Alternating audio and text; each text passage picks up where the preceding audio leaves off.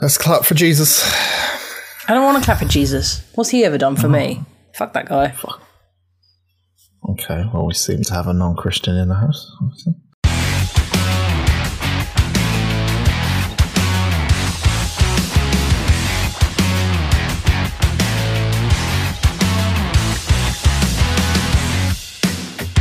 Hello!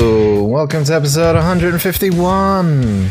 My name is Dan, and I learned an interesting fact today that Will Smith, when he was younger, his grandmother told him that you shouldn't swear because swearing makes doesn't make you cool. And from that moment on, Will Smith never swore in his rap songs. That is a true story. I am Dan, and I don't swear. Uh, Didn't he swear me at Chris Rock? Yeah, he swears in a lot of his roles. Just not in his raps. It's one Not in his raps, but when he when he What grew about in up. his sandwiches? that was terrible. Well, he's like the boy that never grew up. Like him when he when he hit his thirties and forties, that's when he became an adult, and then he started slapping people. I don't So- know what age he is now. I think he's fifty something. He's like 50 Peter something. Pan. Yeah, he just he just was a bit late to the party, you know. Yeah. That's all. Just a bit like me. Uh, I'm Dan, and joined me is Penny Hello. and Andy. Hello. We all swear all the time. I fucking don't. No, we don't fucking do it. On occasion, just to I keep wouldn't- you know the adults happy. I wonder Of if we listeners. could do a whole episode without swearing. I don't think we could. Uh, I Oh god, that's a great idea. No, I can do it. No. Because then we'd all pick something Could as you well not? to try and make somebody swear. Yeah, I struggled to tone it down in the office. Should we do that next week?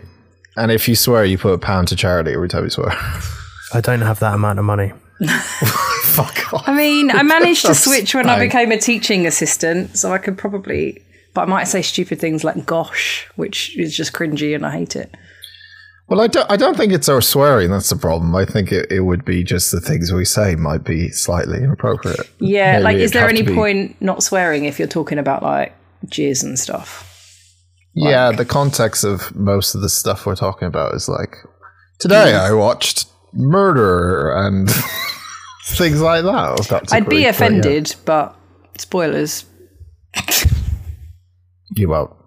You Today really. we watch things about murder. Yes, her favorite topic, murder. Yes. Today we'll be watching. Oh, today we'll be talking about our film in a hat, which is Natural Born Killers, Yes.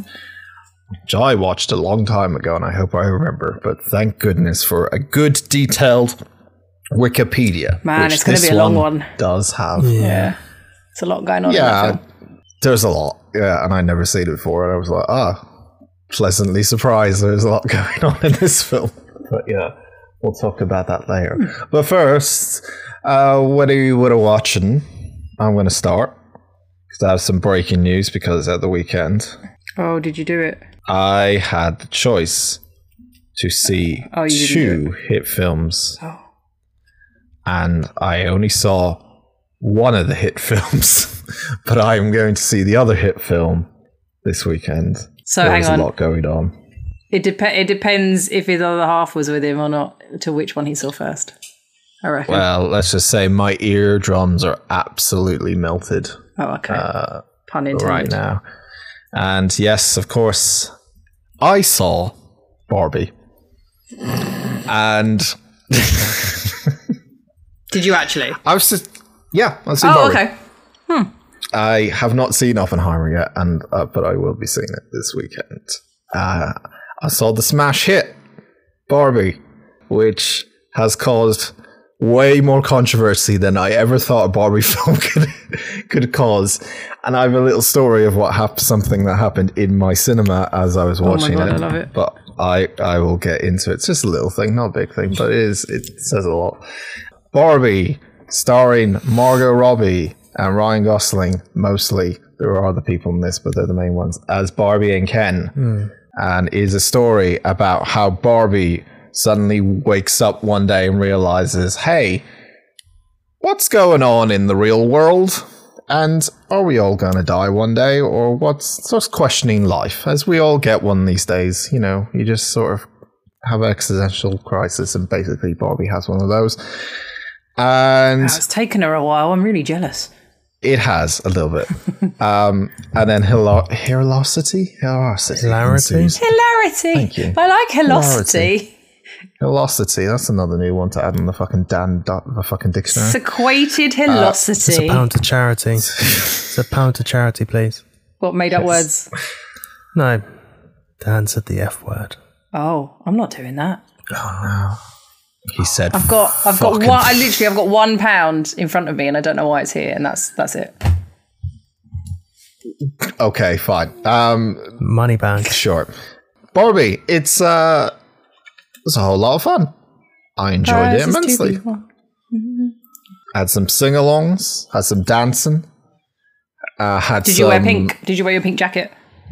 I didn't, but I, I basically Hmm. uh, unintentionally dressed up as um, Barbie, you put on a wig and some as heels. well well as a Ken. Really, I went. I had a like a golf shirt on and a Heel fedora? three qu- You've got three quite quarter Ken length hair. shorts. Yeah, I, I mean can that as a the hair. compliment. Yeah. Yeah. He- Well, if I dyed it blonde, maybe Well, yeah, I but might it's- go along with it. But yeah, three quarter length shorts. Uh, looked like I was about to do either some crazy golf or or something, and yeah, just kind of dressed for the occasion perfectly. It's a fun film. It's fun. It's good. Newsflash. Incels don't like it though, do they? Oh no. Nope. Um, Fucking So- incels. We love incels over here. while I was watching the film, we were kind of close to the front, like mid mid front, not right the front, but mid front. And at about the I don't know hour ten moment, uh, I saw two men get up and leave and not come back, Oh, uh, and they did not return because I was wondering, because given the context of the film. And how surprisingly deep fucking Barbie is, and makes you think a lot. Um, would anyone get pissy with originally the message they're trying to say in the film, or what they're trying to kind of convey in it? And yes, indeed, uh, two guys who are just like. uh, My first question is like, why are you going to see Barbie if you're just going to fucking walk out of it? Like, or maybe they didn't know really was going to say no But maybe- spoilers, uh, but like, was Yeah. there a thing that happened, and then they you were like, and they've gone, oh fuck this, or do you think it was just a mixture of things, and they were like, I'm so over this after an hour, let's go to the pub or whatever. without spoiling it, the the the main thing, and I've seen online, it's mostly Christians. I think the main thing is that a lot of people believe that the Barbie film is anti-men. Oh, men don't Um, like seeing them being treated like women are treated all the time, and it makes them Well- uncomfortable. Yeah. That's the ironic thing. The entire film is, and from what I can what I can see, from from what I gather, is like I even I even got asked this by my other half, and she was like, "Did you feel that was anti-men to you?" And I was like, "No." Because the whole purpose of the film is it's showing. If you wait for the like the ending, I think is a perfect ending. Like it sums up the whole thing entirely, and it hmm. kind of shows what it's trying to do. And unfortunately, those guys didn't see it. But it's so again, not trying to spoil things, but there are some people who are a bit who are a bit like Ken, right? In the world.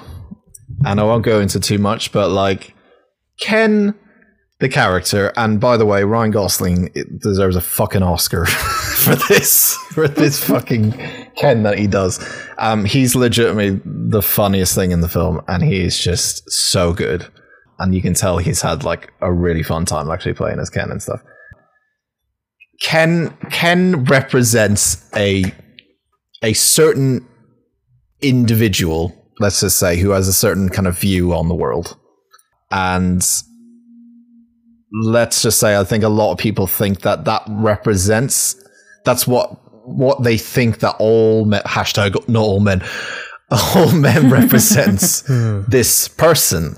But they're not really trying to say that. And in fact like towards the end they're just kind of like when they kind of come to a conclusion with the whole film. They actually kind of very explicitly kind of say that. Not all Kens. Um, Hashtag not all not Kens. all hashtag not all Kens, but it's it's very clever because yeah, it does a little bit of it actually does like a lot of like role reversal in the film where it kind of shows like a lot of the things that Barbie kind of I guess like has to deal with in the film.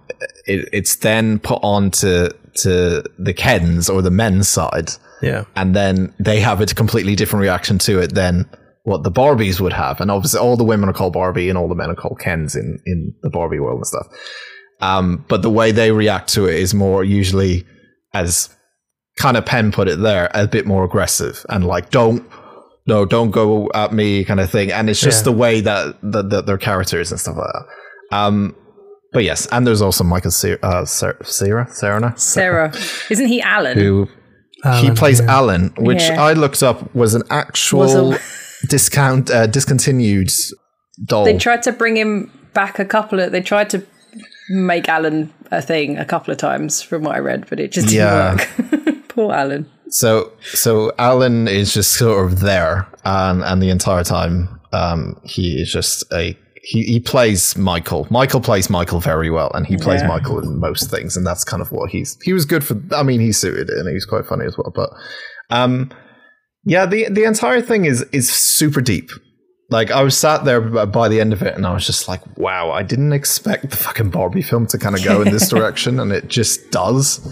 Um, but it's really, really interesting. There's like a, a lot of really unexpected, like touching moments in it as well. I think the ending is very like like a satisfying ending. Some people may not say it is. Obviously, we've seen everyone online, but I I really really as soon as I saw as soon as I finished it, I knew that oh that's why like a lot of people got angry about it. But at the same time, I was like, there's no reason to get angry over this. Like it's not it's No. not really pointing the finger. In fact, it explains like why it's trying to put this message across in the first place, especially towards the end and stuff. And if people just kind of sat and listened to it and didn't just take it at face value and go, "Oh, it hates all men," which it was, it didn't. Um, then they would find like an enjoyable film with actually like a very like well put together like message and moral behind it, which is good because sometimes you see these films and it's just like they have a moral but it's very shoehorned in Yeah. and it's like not really fleshed out. This is fucking fleshed out. Like it's really, really deep and really like um, kind of well put together and stuff. Um, yeah, and it's it's funny. It's it's good all fun. I and I enjoyed it a lot. So Barbie's a hit, I would say. I Can't believe film you saw the unfunny one, like the the least funny of the two first. I hear Oppenheimer's a fucking laugh riot. Uh, Oh no, Hoot wait! I, I heard it leaves you feeling empty. That was it. I heard it should be called Sloppenheimer because it is very saucy in some scenes. Oh yeah, friend of the podcast, Paul, did some research on that in hmm. our group chat. Well, you know what? They were a lot more saucier back in the old days. You know, they're a lot less to worry about. Who's got time to be horny when you're making a bomb to kill a bajillion people? I don't. I suppose that's a man thing, isn't it? horny all the time. Hashtag not all men. Classic Um, Ken move. Yeah. Hi, Barbie. Hi, Barbie. Hi, Barbie. Hi, Ken. I can. Hi, Ken. I can. I can. I got us both ice cream. Cool. Hi, Barbie. Hi, Barbie. Hi, Barbie. Hi, Barbie. Hi, Barbie. Hi, Barbie. Hi, Barbie. Hi, Barbie. Hi, Barbie. Hi, Ken. Hi, Barbie. Hi, Barbie. Hi, Barbie. Hi, Barbie. Hi, Barbie. Hi, Barbie. Hi, Barbie. Oh, hi, Alan. There are no multiples of Alan. He's just Alan. Yeah, I'm, I'm confused about that. I also watched because we talked about actually last time I think we spoke, and I kind of just sat down and said, "I have a free Sunday, I'll watch it." Um, I watched The Flash, and it's it's it feels very. It felt very. I don't know. It just felt very unnecessary. I don't know. Hmm. It's it's hard to describe. It felt very just like I I can see why they delayed this so much. Obviously, because it was well, obviously with Ezra and all that kind of stuff. But like, it was wasn't it meant to come out during the pandemic or before. I can't remember. There was something Don't like they that, only? right? Don't they only need it? I think. I feel like they would have binned it, but they need it to get to the next phase, right? Like they have to do this storyline to get James Gunn to where he's going.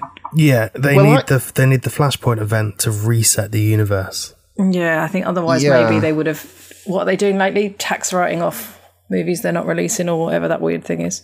Yeah, Batgirl. Yeah. I think they had to pay Michael Keaton's bill in this, really. But um, it's um, it's it was a bit. It, it was just kind of a bit unnecessary. I'm going to say that one about a thing. film. Um, when they're unnecessary.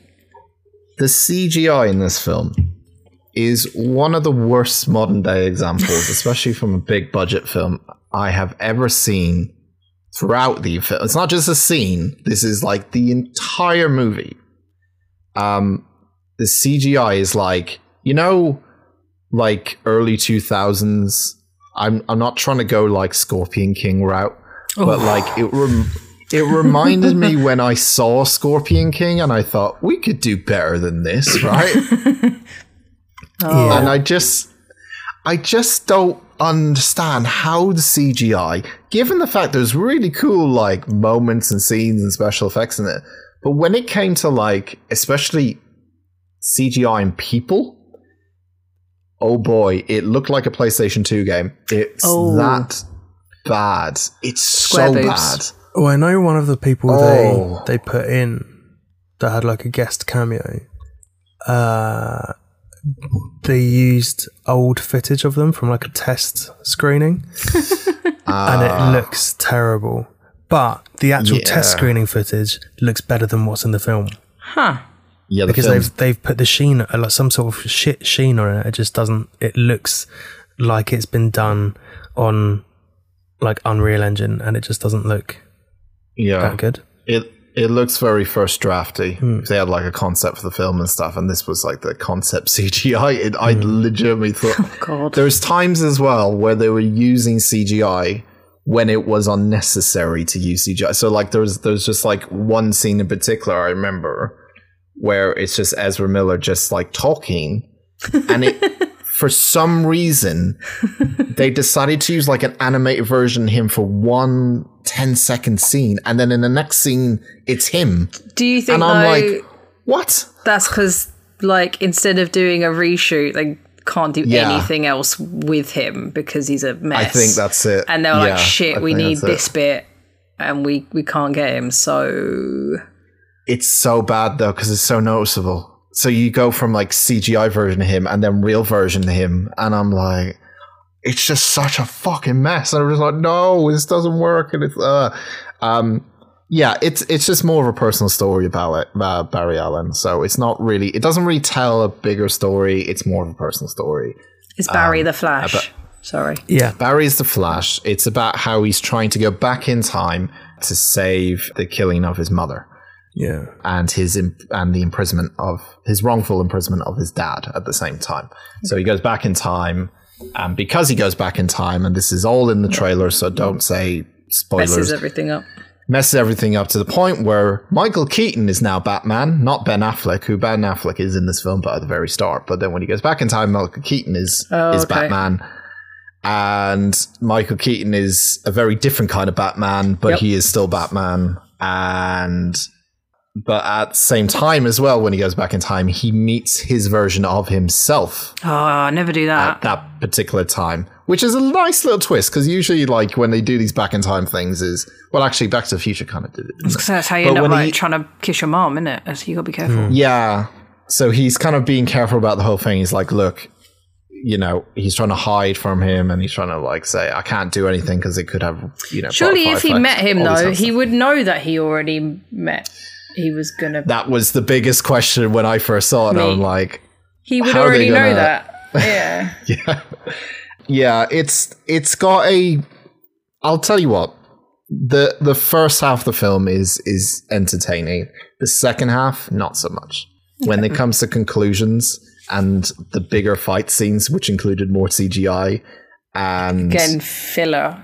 I would imagine because yeah, and and the story's very predictable. If you've seen these multiverse or you've seen these go back in time films or butterfly effect films, the story's rather predictable, and you can probably predict it from the first thirty minutes what's going to happen, and you're probably going to be right. It just didn't have anything new in it, I guess, besides really bad CGI and stuff. But it's okay. Anything new, bad CGI.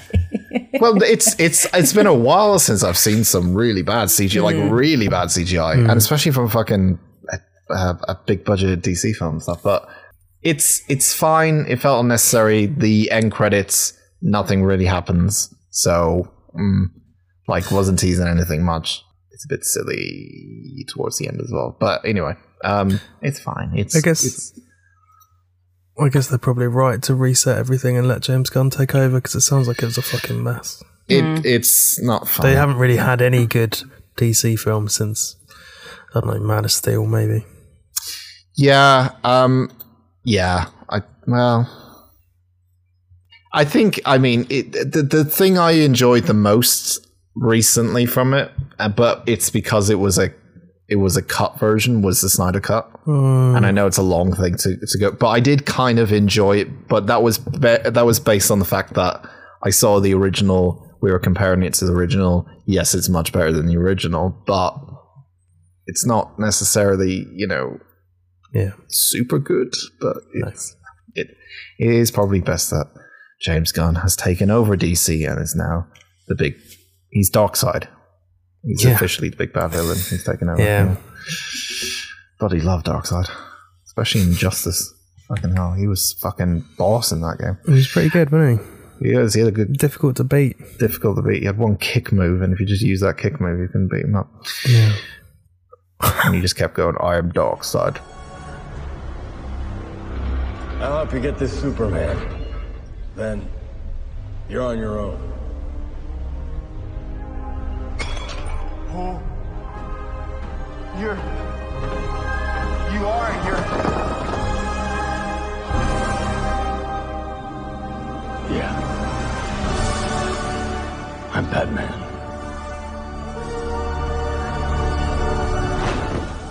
Anyway, uh, I also watched a small little film that came out in 2021 called "We're All Going to the World's Fair." Everyone, we're all going to the World's Fair on Fair. my list, We're- and then I heard things that put me off. Are they spoiler things? Can No, no, basically, just, I just heard it. It was very good, so then it got pushed down the list. Ah, okay, okay. Um, yeah, we're all going to the World's Fair is a experimental horror film. We all love them nowadays. It's about a girl who, like a teenage girl, who's uh, basically filming some vlogs on her laptop. Are you me? Yep. Did you have like a weird me day? I did. Uh, filming some vlogs on her laptop, and because she is very immersed in an online role playing horror game. Oh, that's you. And she basically is documenting her journey throughout this online role playing horror game. Uh, while she's doing this, weird things are happening to her, uh, happening to her throughout the course of events, and she eventually ends up meeting people who are also doing the same thing and also finding her videos and also contacting her and going like i'm a bit worried about you you seem to be changing in your videos and things um this fi- it's it's the the way they describe this film is an amsr or asmar like experience You love Asmar. I fucking love Asmar. I love to get Asmar'd every night. And this one in particular is very Asmar as in it's got very, very, very, very quiet moments Yeah. and not much else. Oh, so it hasn't got like. um it doesn't have any jump scares. Yeah. It's it's got one of those things where it it does some things in the film which I think are quite interesting, but I'll get to it in a sec. But the the thing about it is because it's such a quiet film, whenever the volume gets raised at all, even if it's like just a normal speaking like level, it supposedly kind of takes you out of it a bit. Hmm. So it actually works to some degree because there is a particular scene in one in the film where it's been quiet, quiet, quiet for like a long period of time, and then suddenly just it just gets loud really all of a sudden, and it does kind of wake you up a little bit. Hmm. But the problem is when I say wake you up, hmm. it means you kind of you're sat there going, waiting for something to happen, being a bit bored, and then you're suddenly like, I'm awake, I'm awake, Yeah. I'm watching it. Oh, yeah, I was just resting my movie's eyes. Still going. Just going. It's an hour and ninety. I'm still going. Uh, sorry, an hour and thirty, not an hour and ninety. it's it's got some interesting ideas. I would say though it is super slow, um, but it does have some interesting ideas. The storyline's not great. I would say. I think the storyline could have been a lot creepier, but it only shows about like three or four instances where it, it's actually like disturbing. Um, the ending being one as well. But she's sort of like the, the- she kind of just turns. I, I'm not trying to spoil too much, but she's tr- she's sort of just kind of her personality just changes, which is kind of her just getting a bit louder. so she goes from quiet, very quiet, to just like loud. There is one scene in particular that genuinely freaked me out when I saw it, um, but it's only that one scene, and that was it. And I was like, okay, the rest of this it seems a bit. Uh, So it's not a slow It's- descent into madness. It's like a increase in volume.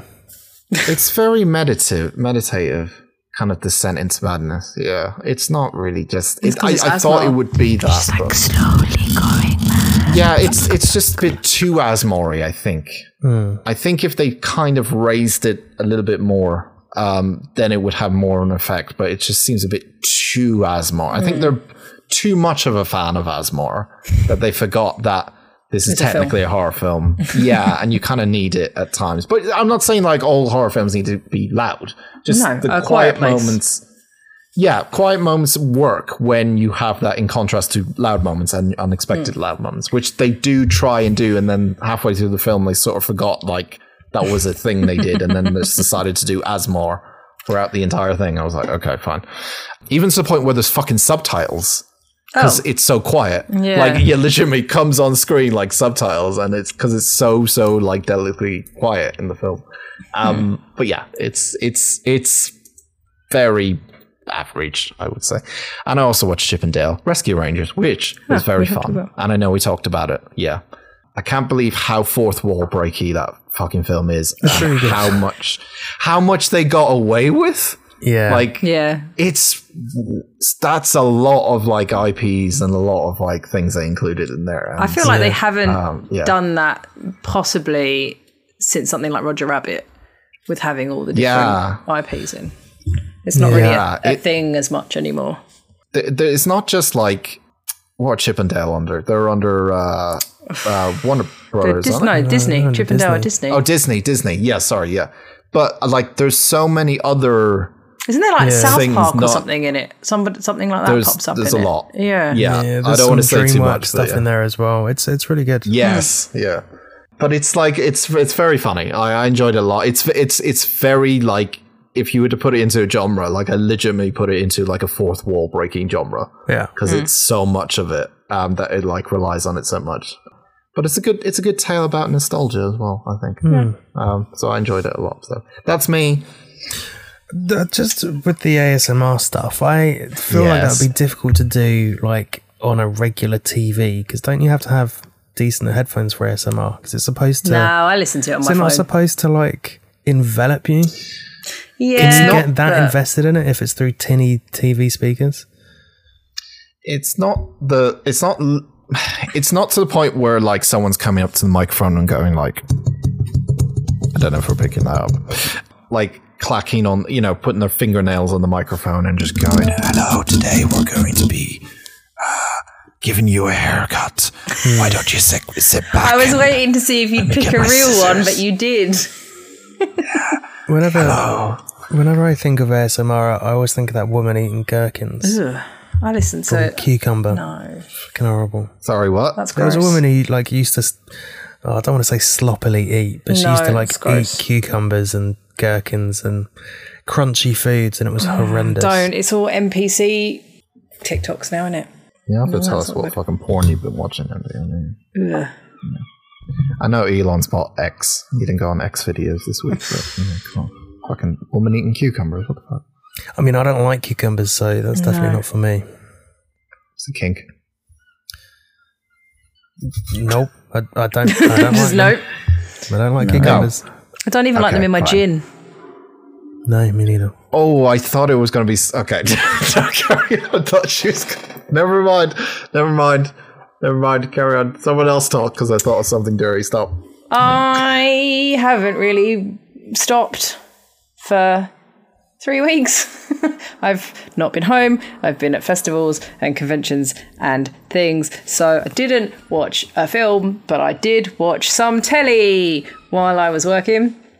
Yesterday and today, I watched The Horror of Dolores Roach, which is, I think, an eight part series on Amazon Prime starring a lady I forgot to look up who was in Orange is the New Is it Black. Dolores? Well, her, not the actress's name isn't Dolores. Yeah. She was great in Orange is the New Black.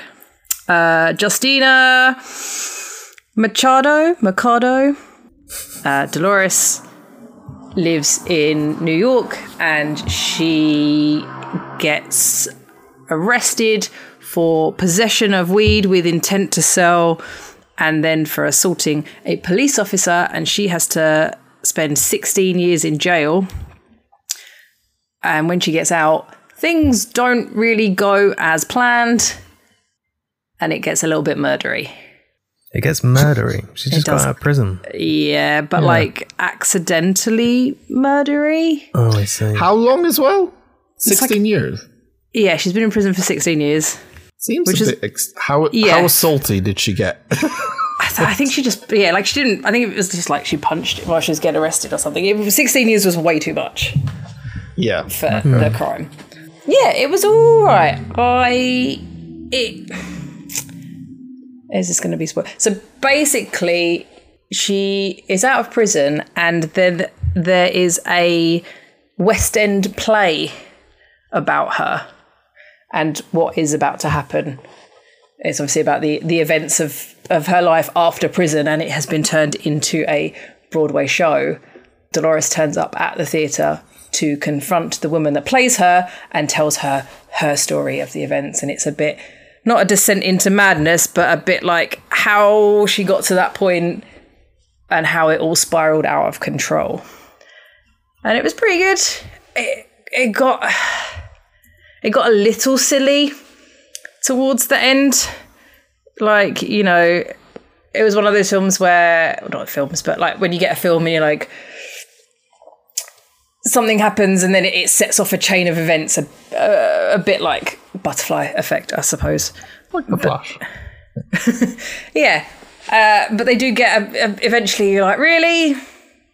Is, would that happen? And and then when I got to the end, I was like, mm, we maybe could have done this in maybe in a film or maybe in six episodes. I, lo- I love how the, the directorial penny gets. Like, maybe we could have done this. Did you say that the um, Broadway show is what happens after she comes out? yeah. So it, then it sounds like Joan is awful. The Black Mirror episode. I didn't watch it, so I don't know. like, does it predict what will happen to her? No, it, she she goes. So there's a there's a play about what has happened, and she goes back to tell the actress that plays her. She's like, "That's not how it happened at all. This is how it happened." Oh, I see. And then it's all and then it's all like flashbacks. Well, not flashbacks. It's just her telling the story. It's like when people uh, read the book on something and then they go see the film and it's like, no, No, that's not how it happened. it didn't happen like that. Yeah. So yeah, it was it was all right. I I enjoyed it when I started watching it, and I would recommend it. But uh, yeah, at the end, I was a bit like, mm, you're getting a bit silly now, and we could have maybe cut out a couple of episodes. But if you're looking for something murdery that's kind of fun and light-hearted in a murdery way, That sounds really, It's ironic really about, fun and lighthearted. about the film we're going to talk about later, which Yeah. is very ironic. yeah. And obviously, I just watched that in in two days. And and also, so because I needed something to watch because I've run out of podcasts while I was working, and I didn't want to watch anything that is too involved because I'm supposed to be doing my job. I hit up my resident, well, my second resident reality TV specialist. That's not Dan. I hit up Jenny Bennett Oh. for some recommendations. And she said, try Too Hot to Handle. And I went, oh, I think that's going to really annoy me. but uh, I got a little bit addicted to that. Dan, is that one that you have watched? Yeah. Yeah. For those that don't know, Too Hot for Handle, Too Hot for Handle, Too Hot to Handle. Too hot for handle. too you're too hot for a handle. They put a bunch of apparently attractive people on an island. I don't know. They're all like, "Oh, we're all so hot," and I'm like, mm, "They're not." Like some of them are. They're people. Yeah, the majority of them think they're hot. Kind of. Yeah. And then yeah. not enough red flags for you. Oh no, there was plenty of red flags. There's loads. There. Harry's made of red flags. um, yeah, and then they, they think they're going on like a dating show or something, but actually they're like, no, uh, it's not a dating show. But if you there's a prize pot of two two grand or is it a thousand? Uh, two grand, two hundred thousand or is it a hundred thousand? Hundred thousand. Yeah. Yeah. Sorry, Drag Race is two hundred thousand. I also finished that. And you guys are not allowed to do anything naughty. No, no banging, no kissing, um, no self gratification. And if you do, then you lose money. Uh, and drama ensues, and people do it anyway, and people do it to fuck other people off. And uh, I got a little bit addicted to that. So I will probably go back and watch some other seasons at some point, but I can't watch too many of it in a row because How did How did you feel about Lana? I don't think there was a Lana. Series Oh, one. it's not. Oh, Series, oh, series one was. Harry and um, oh yeah. Okay. No, and what's her okay. name? And I hated her. She was a dick. And then I text Jenny. So- what was her name? I literally just finished it. Oh, but I said to Jenny, I was like, she's terrible. And she was like, yeah, she's on loads of other reality TV and she's terrible. So at, at some point, it might be in the in the next season, but they get a virtual host called Lana. oh, no, Lana was in it. Yeah, yeah, yeah. Oh, sorry. Oh, I was thinking of Right. people. Yeah. Uh, Yeah. How did I, what did I think of her? Oh, She was. Oh, Are you oh. friends friends with the robot? I mean, it's not really a robot, is it? It's like a robot like the Circle. It's just somebody saying stuff Yeah, yeah. through through an Alexa. Was it a robot or was it a mirror? Oh fuck off! it was a Still cone shaped game it of was a all sh- time. cone shaped robot. So yeah, that is. and I started Poker Face, which I haven't finished yet, but I'm enjoying that. Anybody watch Poker Face with Natasha Lyonne? No. No, I love No, Natasha have Lyonne. not. It is on Paramount Plus or Sky, I believe, and she's a bit like I don't know how would it, modern day Columbo. You know Columbo? Mm. Yeah, yeah, yeah. Of course. Yeah. Why is Dan doing this? Is he a cowboy? the Columbo. Columbo. The Columbo. Yeah, he, he put, he's about to leave he- the room, puts his finger and goes, ah, just, one more thing. Just and one then more turns bit. around and then breaks the whole case open. Do you know who Columbo is, Pen? I do, but I didn't know him enough to know his mannerisms. Learned that from Peep Show. Sorry. Me too. yeah, Natasha Lyonne has a weird gift of sorts where she basically just knows if somebody's lying to her because she can. It doesn't really get explained, she just can. And she she gets herself in trouble, but like every episode is almost it's almost a standalone episode with a very a very small like plot through line. So almost like each episode is like a different crime Sub-story in itself. yeah, crime that she ends up helping out with, all mm-hmm. under the guise of she's she's got in trouble when she's running away, which is why she ends up in all these different places. And I'm thoroughly enjoying it. But I would watch Natasha Lyonne in anything because I love her. I That's a strong rec- recommend as well. I couldn't get on with Russian Doll. I've tried it a couple of times and just couldn't. I liked the it. first series. Second series wasn't as good. Yeah, I think I was in bits and pieces from both Yeah, and was largely unimpressed. With her, with the story, with or just All of it. because if you don't like her, then it's no good. I don't mind her. Yeah. Just all of it. I was like, this is this is unnecessary for me. Fair enough. But yeah. So watch her. Watch Orange is New Black. Watch her in everything. American Pie. Ah, Classic. Well, you'll be pleased to know that I have not watched that much this week because time. Uh, but I have watched a fair amount of Shaun the Sheep. it's not Bluey now, it's Shaun the Sheep. I love Uh, we've Shaun had, the Sheep. We've had a couple of weeks of Hey Duggee, and now we're on Shaun the Sheep. and just other stuff that we've already talked about, like Titans, uh, Secret Invasion finished. It was fine, and The Bear series one, No, which was Oh, I'm so excited to watch series two at the weekend. I'm saving it. it was it was mm, it's tricky because I liked it, but I thought it was less um, stressful than Boiling Point, which was particularly good. I do appreciate that there's probably more bleakness in the bear, the first Yeah. series, um, and I like the the cast; they're all very convincing, but it didn't make me as stressed as Boiling Point, and that is the high bar. You sound like Paul. You want something to make you stressed. He wants something to make him cry. I don't think necessarily think I want something to make me stressed. I just at no point felt like they weren't going to get out of it or or anything. Like it, it just. Also, the end of that first series kind of bugged me because they they found what they were looking for, and then I'm like, well, why don't you use that to make things better? But they don't. Hmm. So, yeah, the bear. It's it's fine. I, I watched it so long ago. I can't really remember, but I really liked it. So I'm excited for the second season. also just quickly on reality shows. I watched the one episode of Rock of Love. Yeah, which which, which one? Rock of Love Season Bus is the best one. Um, two How did? Why did you only watch one? because I couldn't take it. No, Dan, it's so good. No, It's so I couldn't good. It's it's you know what I couldn't take.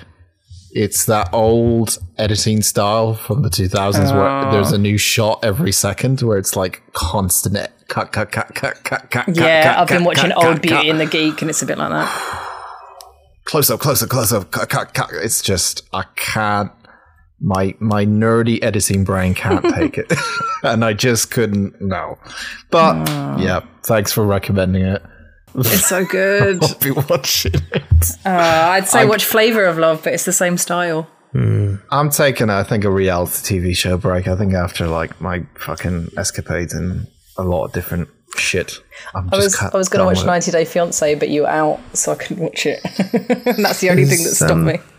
Is Flavor of Love the one with Flavor Flav? Yes, and a Yes. girl poops on the stairs. It's amazing, Yeah, I've seen it. That's that's that's that. and he's always wearing his big clock. Let's just look. Speaking of poop on the stairs, uh, off Hey! another hat this week.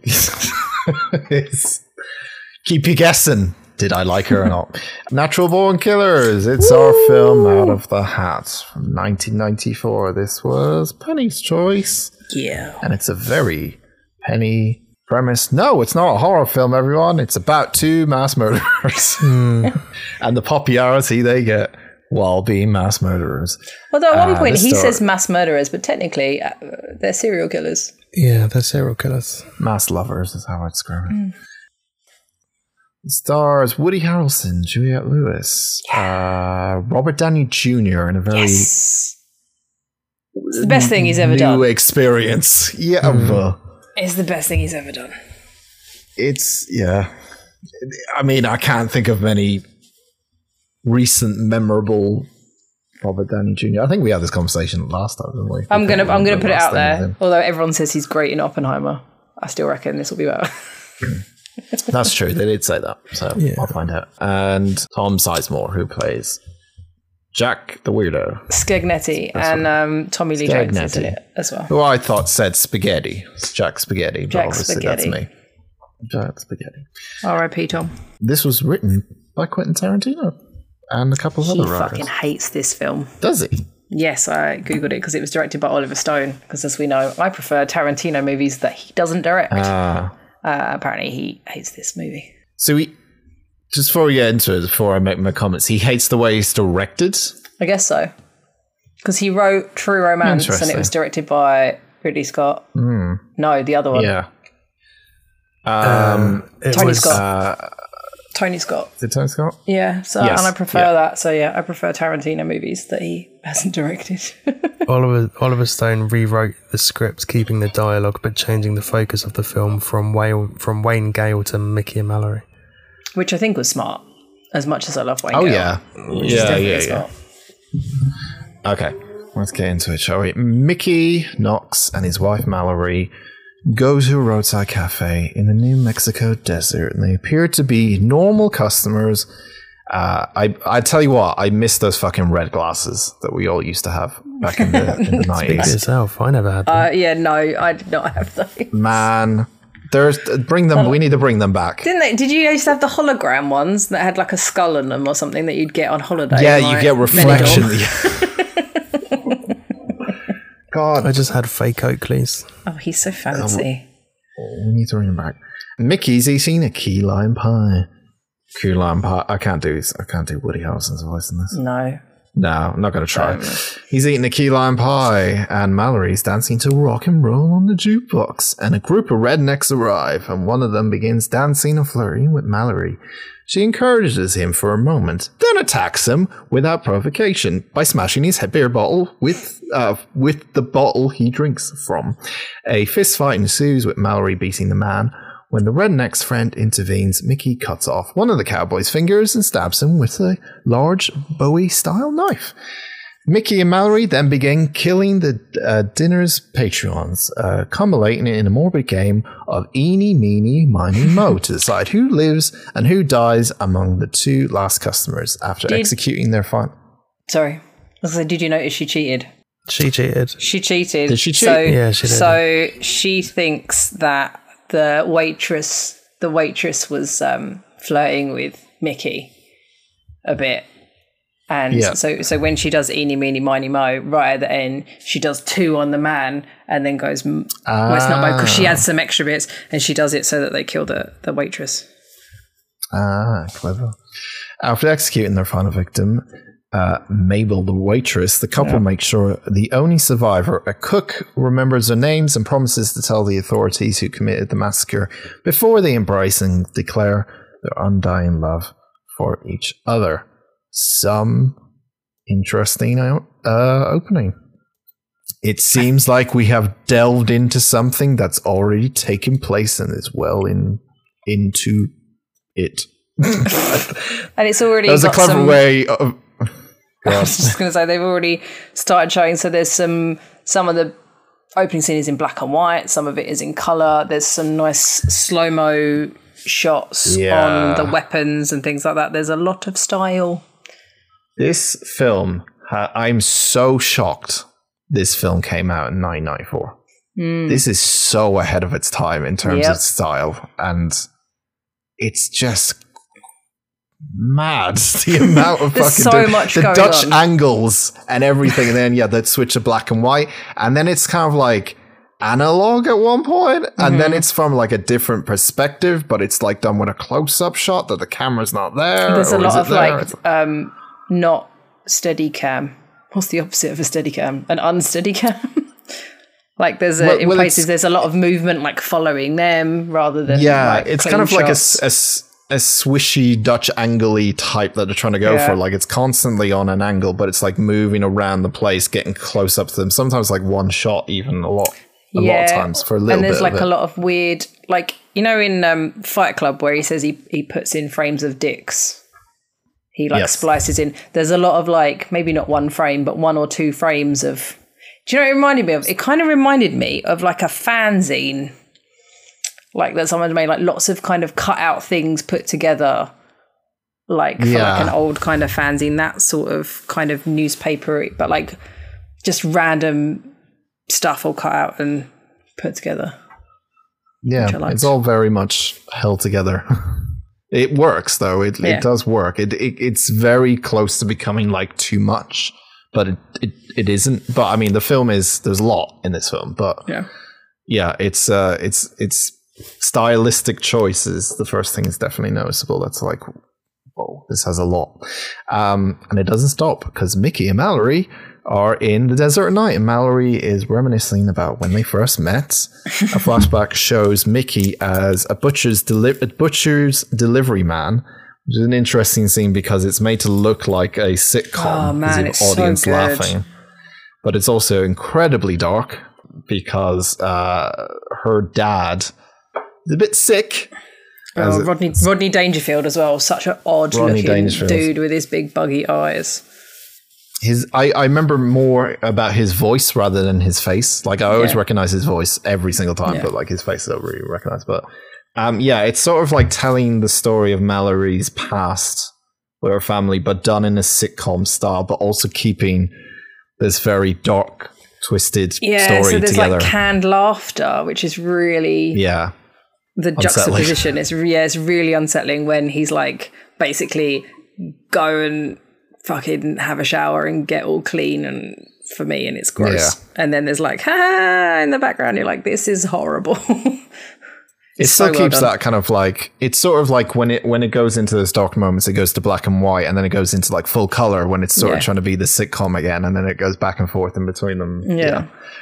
she also has uh, her mother who's kind of ignoring the situation and her younger brother kevin uh, the flashback is portrayed as a 1950s type sitcom with canned laughter track the audience laughing the, the audience laughing hardest when Mallory is subject to lewd comments and hints of molestation by her father.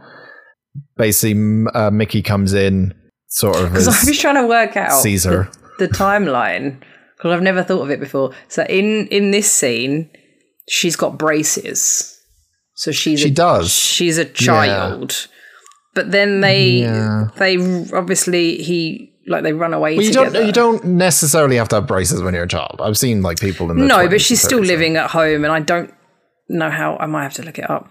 But then I was also like, she seemed older in you know after that bit. They obviously ran away together, and she seemed older later on. But then they're oh, you know what? Because he he ends up in he goes to prison after this bit, doesn't he? And then she's older after that. Because then the the spree is Yeah. like three weeks. Mickey instantly falls in love with Mallory. They leave together. Uh, Mickey stealing Mallory's father's car, and Mickey's arrested and imprisoned for grand theft auto. Well, no. Uh, but he's su- oh no, sorry. Sharp. Ignore me. Cut that out. yeah sharp. No, sharp. Getting too excited. but he subsequently escapes a horse work farm during a tornado and returns to Mallory's house. Does she give him a hand job while he's in She jail? I does. couldn't really tell. She does. Okay. yeah, fine. she goes to. She doesn't. She doesn't finish though. But again, Yeah. she she's still quite young looking, and I think she still has the braces in this bit as well. She visits him in Uh, jail. The two then kill her father by beating him with a jack handle. Again, still canned laughter in there and all that stuff is happening. Uh, and drown him in a fish tank and then burn their, her mother alive in bed. Uh, they spare they spare her 10 year old brother, uh, Mallory telling him that he's free. And they Free, leave Kevin. to rapturous applause from the audience. And we get the backstory sorted out for her, at least, and stuff like that. Mickey and Mallory then get married on uh, a side of a bridge, exchanging a snake wedding bands, cussing their palms like in fucking Blood Brothers or something, and mixing their blood, which drips down to the river below. It's so romantic. It's kind of sweet. I didn't really feel for them at this moment. and feeling for them at any moment in this film is a hard one, but it does actually get to you towards the end. But we'll get I there. love them, and I yeah. Uh, they drive uh, to motel for the night after watching television. They begin to have sex until Mickey is distracted by a female hostage who just in the corner. Furious with Mickey's notion that they're going to have a threesome, Mallory drives to a nearby gas station where she flirts with the mechanic. She does more than flirt, tries to have sex with him, but Mm, have we missed a piece? what? I've got a bit about Wayne Gale first before this bit happens. Um, we'll go on. Just obviously Wayne Gale turns up and you're introduced to him, uh, Robert Downey Jr. He is an Australian crime TV show host. He's very, very kind of 80s, early 90s, and he does a very sensationalized murder show. And they show bits of it talking about. So they've done an episode of, of Mickey and Mallory about the time they shoot a cop at a donut shop, which made me laugh. Not laugh, but you know, cops love donuts. And then there's another scene, a bit of just like the popularity of them. That's before she goes off with the guy when she gets mad and leaves with the threesome. So yeah, so she has sex on the hood of the car with this guy, uh, and well, she's about to have sex, uh, and Mallory's angered by his overaggression, oral sex, and shoots him to death. Back in the motel, Also, he says that he he's like you're Mallory Knox. I'm like, don't tell a wanted, because obviously the timeline of this is all over the shop. Yeah. They've been on telly, people know who they are. And he's gone, oh my God, you're Mallory Knox. I'm like, don't tell a murderer that you know who they are, because of course now she has to shoot you. Yeah, but it's uh, slab, really. If you're gonna, you know. Yeah, we could have kept it quiet Mention and it. bragged about it to his mates afterwards. Yeah. And now he's dead. I slept with a fucking murderer. I mean, Humble brag. you know, you'd claim She's it. quite a hot. Some people fancy Casey Anthony and would brag if they slept with her, and she's a murderer. yeah. allegedly. Aileen Wuornos, hello. Oh no! Ugh.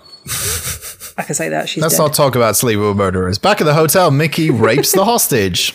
Uh, the pair continue their killing spree, which bears similarities to Bonnie and Clyde and the Starweather uh, Fugate murders, ultimately Starkweather. claiming 48. Starkweather. Shut up. Mine was better. Star Stargate. 48 victims. Stargate. Starkweather. 48 victims along uh, Route 666 haha, in New Mexico, Colorado, and Utah. Pursuing them are two characters who see the murderers as a chance to achieve fame for themselves. Uh, one of them is policeman Jack Scagnetti. who particularly- Scagnetti. All right, who seems particularly fascinated by Mallory. Scagnetti is all is already a well-known personality, a published author. Have you read his book? Whose book, Scagnetti on Scagnetti, is a bestseller within law enforcement because everyone keeps telling him, "Hey, I read your book." Uh, has a lifelong exception with mass murderers after witnessing his mother being shot and killed by Charles Whitman in Austin, Texas, when he was eight. Despite his heroic facade, he is actually a psychopath, strangling a prostitute He's a to death dirtbag. in a hotel room after he tries to get too rough with her and scratches her face. He's a real piece of shit. Oh, hang on. We've that's later on, but yeah, go. It's all right. I, ca- I wasn't sure about the Wikipedia, so I wrote my own one to keep us Yeah, I on bet track. hers is longer. You wrote your own one. Well, I wrote the. Oh, No- I don't fuck's need. I don't need notes because I've seen it a million times. But I wrote the stuff that happened in order. I don't need notes. I have my own Wikipedia. Yeah. My mum was like, "Do you know all the words? You don't need notes." I was like, "I don't know all the words." The second follower of the killers is someone who's already been mentioned, Wayne Gale, an Australian who hosts a show called American Maniacs, who profiles mass murderers. Various clips of Mickey and Mallory are shown, with Gale acting outraged on screen. He's his Australian accent, or whatever he's trying to put on, right? yeah, Australian. Yeah. It's not bad. I don't know. No. it, it I it's all right, but I don't know if I buy it. It seems a bit too um what's the word? It's like when someone tried to do British accent if they're American, you know. All right, governor. it's a bit too. I don't know. A little Yeah. bit, not a lot, but a little yeah, bit. I guess a little stereotyped. bit, but I think it's like like there are definitely I've definitely heard real Aussies sound like that. Yeah. Yeah, I guess so. Um, so yeah, he details about his crimes. Uh, although off air, he clearly regards them as a fantastic way of increasing his show's ratings. Uh, it is Gale who's primarily responsible for elevating Mickey and Mallory to hero status with his show featuring interviews with people around the world expressing their admiration for killers. Again, very ahead of its time, not just like how they filmed this, but also like the content. I mean, was this when was this 94 so this Yeah. was after trying to think I'm trying we talking about murders? murderers. Uh, well, Yeah, I'm trying well, to- at the at the end, it's not a spoiler, but at the end they show clips of O.J. Simpson and Yeah. clips of the Waco. Menendez, yeah, Waco and the Menendez brothers and stuff like that, and they were obviously very famous trials and things that happened on TV, Yeah. which wasn't. Well, OJ, I don't know if they did because we don't have stuff like that on TV, but America does. But like OJ, not only the trial, but they um following The on chase the was- following him on yeah. the motorway when he done a Yeah, runner the in chase his was yeah and Ford Bronco. yeah so it was all and then yeah the Menendez brothers trial was on TV and stuff as well so it was all kind of everything's when a documentary yeah when stuff Hmm. was like you know having big trials like that were starting to become a thing and obviously they were coming a li- becoming a little bit more of like celebrities so you're right Yeah, it's I just saw- sensationalist TV, isn't it? It's like big news that everyone wants to watch because it's drama, yeah but it's I just saw drama. the the Netflix trailer for the uh, Johnny Depp and Amber Heard fucking trial as well so they're dropping a documentary about that and But there was one on Channel Four recently, like in the past few months, so maybe it's the same one. I don't know. I do yeah, I feel mean- like we're, we're getting too much to the point where like the only content we have is when something horrible happens, Oh, like, yeah. or something when like we're all out of ideas, but wait for like a fucking mass murderer or something to turn up, and then we've always been like that a with the news, though. Nobody wants Yeah. like you just get those little puff pieces at the end about some old lady who found a dog. Like that's not the interesting stuff, is it? Sadly, I guess fiction is be- is more interesting than nonfiction, right? Because it's a real life thing, and rather than it being made up, some people are going to gravitate. Some people, not everyone, will gravitate more towards something that's actually. oh, you said it the Uh, other way around, real so life that story. conf- that Yeah, do you me. mean non-fiction? Oh, shit. More, yeah. Sorry, yes. That's why we weren't agreeing with you. Like the Flash is real, right? God, I hope not. I, I think I agree. Like, nothing is stranger than real non-fiction events that have happened, like Elisa Lam or Columbine or stuff. And that's the stuff that, Yeah. that gets a lot of coverage because people go, well, how has this happened? And that's why they report about it so much. Yeah, And the OJ thing was the same. Like, people watched it because not only was it a car chase on Yeah. a fucking highway, it then turned out to be a celebrity that everyone knew. that documentary uh, with the guy from with Ross from Friends in it or whatever, and the Kardashians that Netflix had was actually really good about OJ.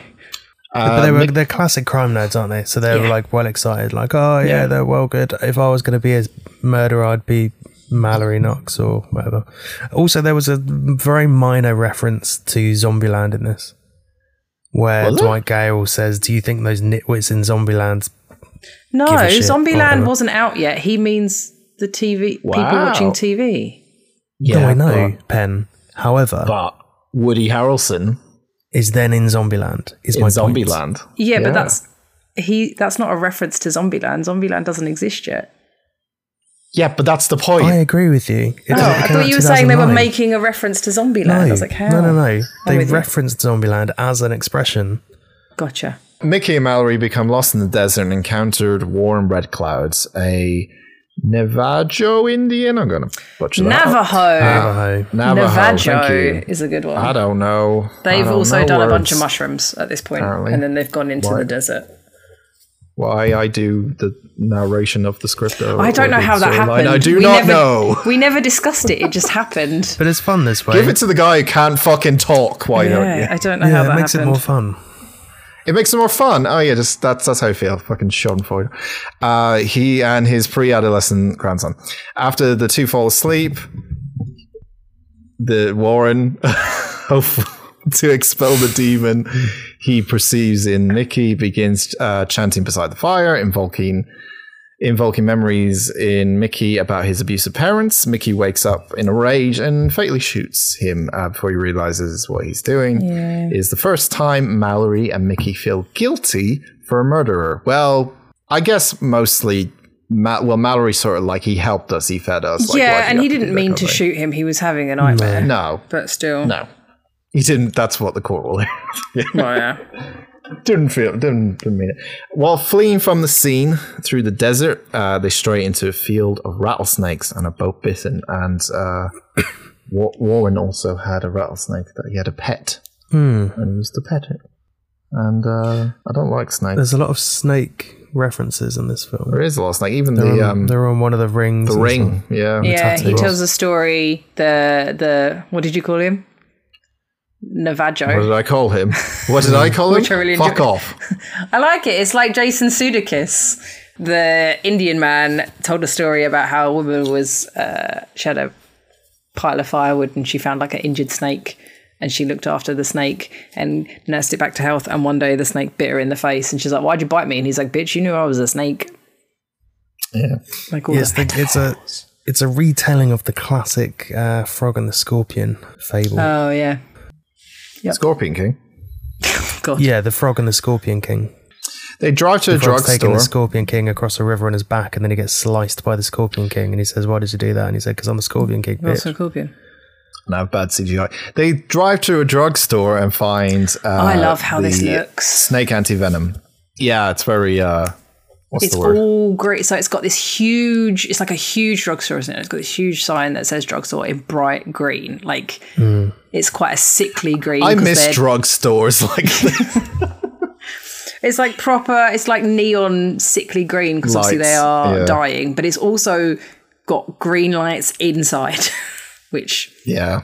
You wouldn't. They do they do a lot of that kind of mood light, like later on in the film as well, where there's like red and shit coming on their faces and then suddenly goes back to like a normal color. Like it's very yeah, weird, like a lot of the I mean, again, style wise. But Yeah. um the pharmacist basically uh realizes who who's serving again, sets and he's really silent alarm. obvious about it. He literally should have turned the te- so he's watching Wouldn't telly. you be? No, it be? literally no, because they need snake venom. I would have turned that TV off. I would have got them the snake's venom, and I was going, "You need that. You have that. Off you go. Have a nice day." There's Bye." a mass Yeah. murderer in front of you. Yeah, but he is really sick, and he needs snake venom. He's, like, I'd be like, "Here you go. yeah. Have that." I would, I would help All him, right. and then I would The run away and hide. The pharmacist is super jumpy. He's knocking shit all over. He keeps Exactly. looking at the fucking silent alarm button. Like, Yeah, 'cause he's press pressed the it panic and then pretend it doesn't exist. Yeah, The more you look at it, the more you're going to get caught out. yeah, and then Some Mickey people are sees that they're on the telly, and he's like, "Oh, look, it's us. Oh, he knows who we are now. Now I have to kill him." Some people are very jumpy and some people are very nervous. That's just Well, he's a fucking people- idiot. It got him killed. Yes, Mickey does kill him. Police cars pull up. Mallory is captured immediately and subsequently beaten by He the also- sadistic. Uh, can I please finish the sentence before you Sorry. jump in? Because we're going to be here for a long time. Go. Pop, pop your Go hand on. up so when he gets to Pop the end of the sentence, up. he can Pop- ask Sorry. the question. Go on. No, finish just- the sentence yeah, first. finish We've the got to test this theory. Oh, okay. uh, she's beaten up by uh, sadistic and Bruges uh, police. the fact that Tom Sizemore is supposed to be this mega famous policeman and whatever, can he really get away with threatening to cut her tits off? No. Is that a thing policemen can do? I mean, as a white policeman in America, so probably. And he wrote a book. He's just Have like, read you, come book?" out or I'm gonna cut her tits off. Like, mm. He's a hero, but he's Mm. a hero. no, he killed a prostitute. A gunfight breaks out between Mickey and the others. What the fuck? When Scagnetti arrives, he tells Mickey that unless he surrenders, he'll cut off Mallory's breasts, slashing her a few times with the knife. Well, he kind of did a cut below her breast, but yeah. Um, Mickey gives up his gun, but he attacks Scagnetti with a knife. The police use tasers on him, and the scene ends with Mickey and Mallory being beaten by a group of vengeful policemen, while Scagnetti excitedly looks on. The story then picks up one year later. The homicidal couple have been imprisoned. A trial is only hinted at in footage provided by Gale. The two have killed several people in prison, including inmates and guards. Mallory herself has murdered a psychiatrist. There is a deleted scene from the trial. I watched the I watched the director's cut and all the extra bits. You're like And Emron with this. I, lo- I haven't watched it in so long. I fucking love this movie. deleted scene. What happens in the trial?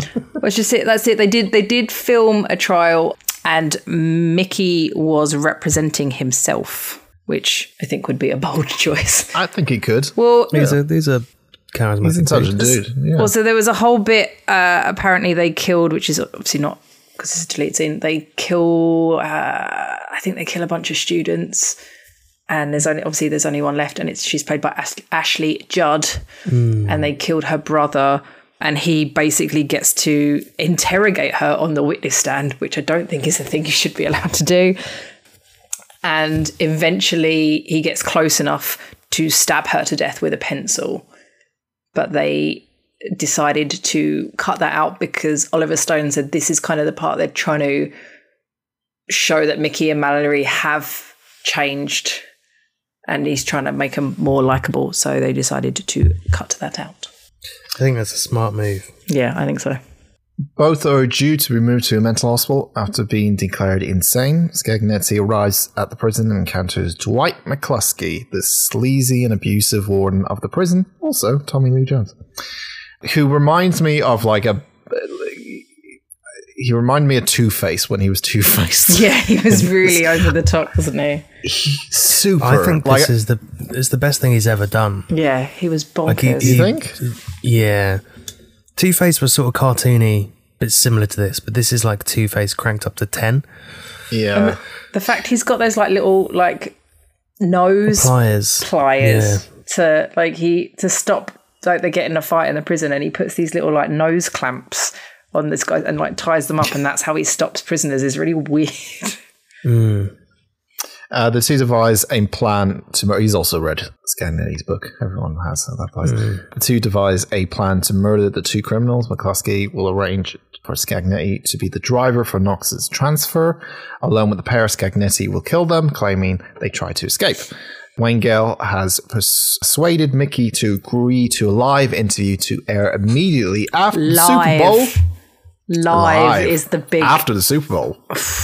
It's a great interview, but you know, just like I don't think live would be the best idea, Wayne. No. As we find out. No. live in prison. yeah. Uh, Mallory is he- held in solidarity confinement elsewhere in the prison, awaiting a transport to mental uh, mental hospital in preparation for his TV appearance. Mickey shaves his head. Works. It's a lot more familiar Woody Harrelson look Yeah. than his. Uh, would you call it a, a mullet? I won't say No, mullet. I'd call it like. she has a mullet in the film in various She stages. does. Yeah. His is Yeah, just I'd say he's got like a wispy Hmm. Einstein. He's a like a blonde Einstein. Blonde Einstein. Because he's definitely receding in it, but it's like fucking sticking up at the front and the back and the fucking sides. He looks like Mr. Weetos. a deep cut. What the fuck? That's the weirdest deep cut you've ever done. Oh, that's what I used to get Uh, told I look like all the time. And He then doesn't shaved my head. exist anymore. Do you know that? They killed him off. They killed him off. the cereal? Well, he was Yeah, he's- probably quite old. It's like Captain Birdseye. He, he died. No. No, Captain They Birdseye's still- still alive. He's a bit of a dilf now. Or a It's gilf. just a new Captain Birdseye. yeah, but he's he's like What's a filth? Fish. A fisherman. fisherman I'd like to Do you think Captain Birdseye is like uh, the 007 of the fishing world? It's just a number that gets passed on, a name. Set. Like, Not he could be. um, Mr. he could be. Yeah, Like a he could be Who. like Gregor Jones, but then you you train up and then you become the Captain Birdseye. Maybe they have like. But you uh, still have to they still have to be like old white men though, with beards. Yeah, that is the prerequisite. Yeah, that is Like true. not all James Bonds look the same. Yeah, I mean, Yeah. they're all white men, to be fair. Pretty Well, much. yeah, currently. Yeah.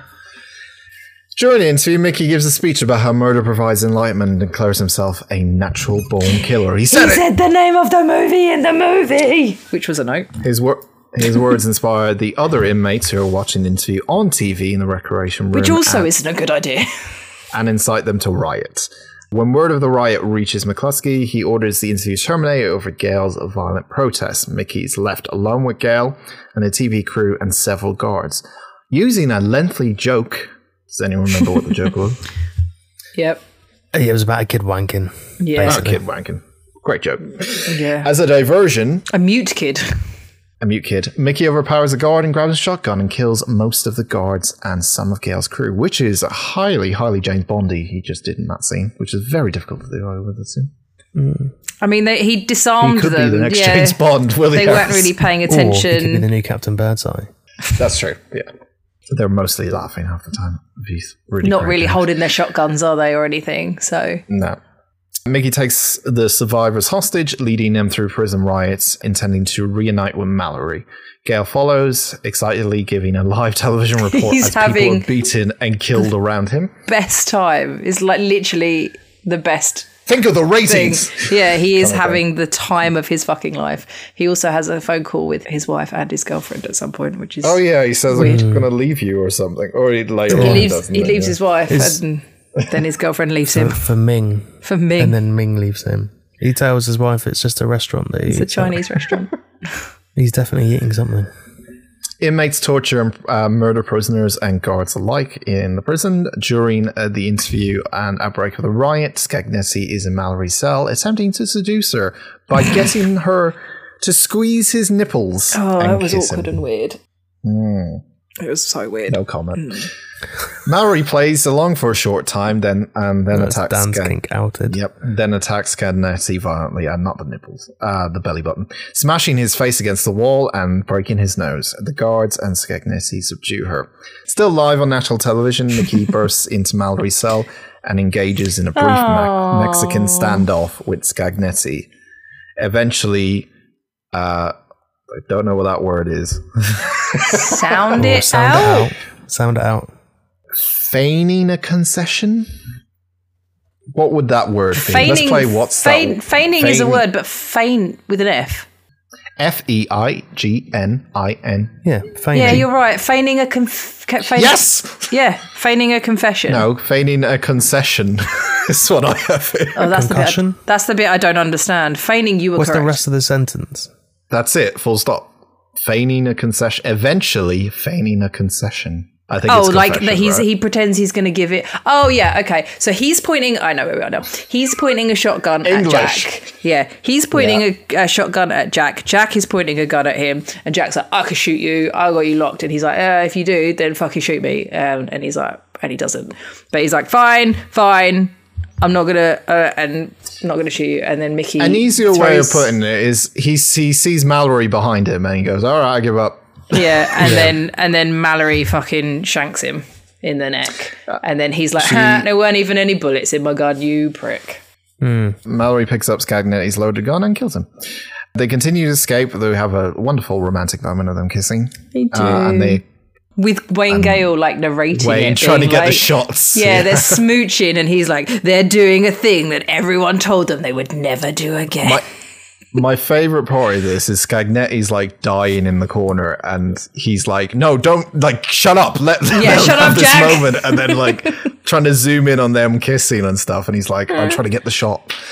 They continue to escape through the right torn prison with two guards as hostages. The remainder of Gale's TV crew are killed. Hmm. Gale himself snaps and begins to shoot at the guards, claiming to be alive for the first time in his fucking life while calling his wife and telling oh, her he's been cheating on her with another woman. He's having a fun all day. Hmm. After being rescued by a mysterious prisoner named Owen, Traft. Owen, who is technically in the first scene, he's in the diner, but he, Is he? mysterious. Yeah, they walk part like they pans past him sitting at a table, but then he disappears, like actually fades Ah. into. We'll come back to that.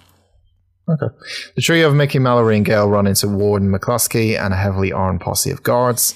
Kavanaugh, the guard they had taken Yeah. hostage, is shot to death by McCluskey's men. In retaliation, Mallory shoots Gale through his hand and they retreat, taking cover in a blood spattered shower room. Hmm. Gale calls his wife and tells her he's leaving her. He calls his mistress to tell her he will see her later before she hangs up on him.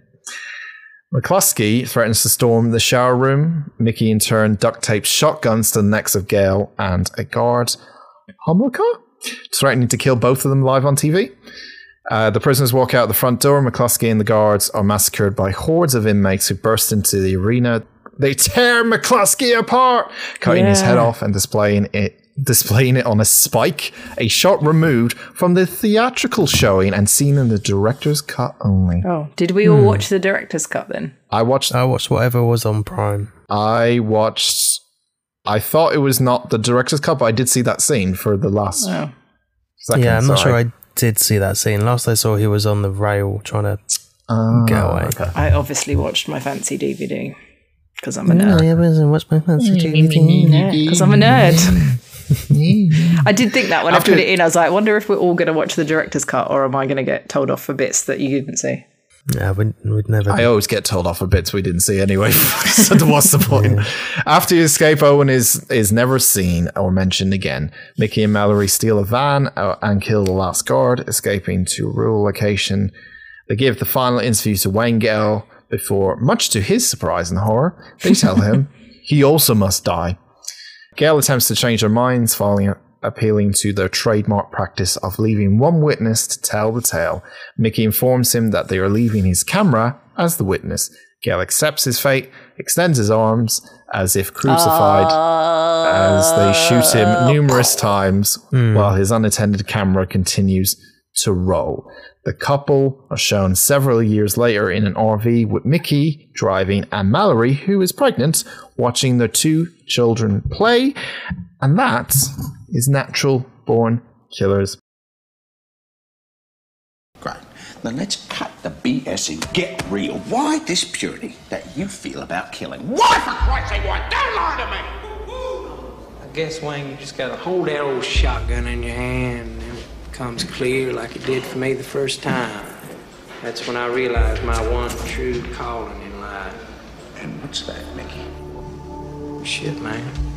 Penny, this was your film. What do you think of Born killer. Well, I also watched the alternate ending before we get to that point. Of course you did. Of Yep. course you did. Of course you did. Um, so basically, they leave with Owen. He's like, I want. He's Right. like, I'll help you, but he's like, I want you to take me with me. Wait, take me with you.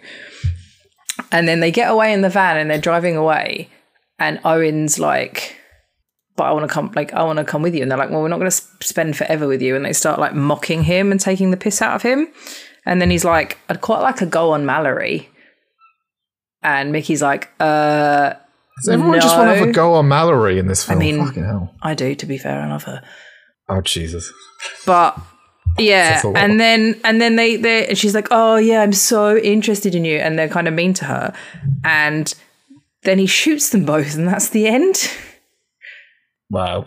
And I read about it. He's kind of supposed to be like, I guess, karma because they mocked him. But like Yeah. Oliver Oliver Stone was saying that people were upset with the ending of them getting away because you know we're used to the the bad guys not getting away with it, but with that end scene, like we talked about, they showed clips of the Menendez brothers who did get away with it for a while, um, and like OJ Simpson and stuff.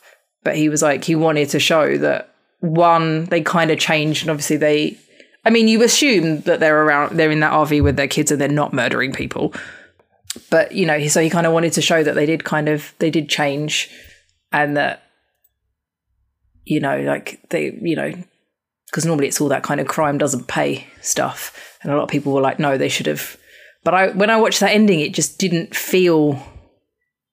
It didn't feel right. Even like, like it didn't make sense why he was just mad at them because they were mean to him, and then he shot them. It was just like like the Yeah. last scene. He's already shot Mickey, and the last scene is just Mallory like putting her hands out and going, "Wait!" and then it just goes black with a bang. And I was like, "Well, I'm glad you changed that because it didn't feel right."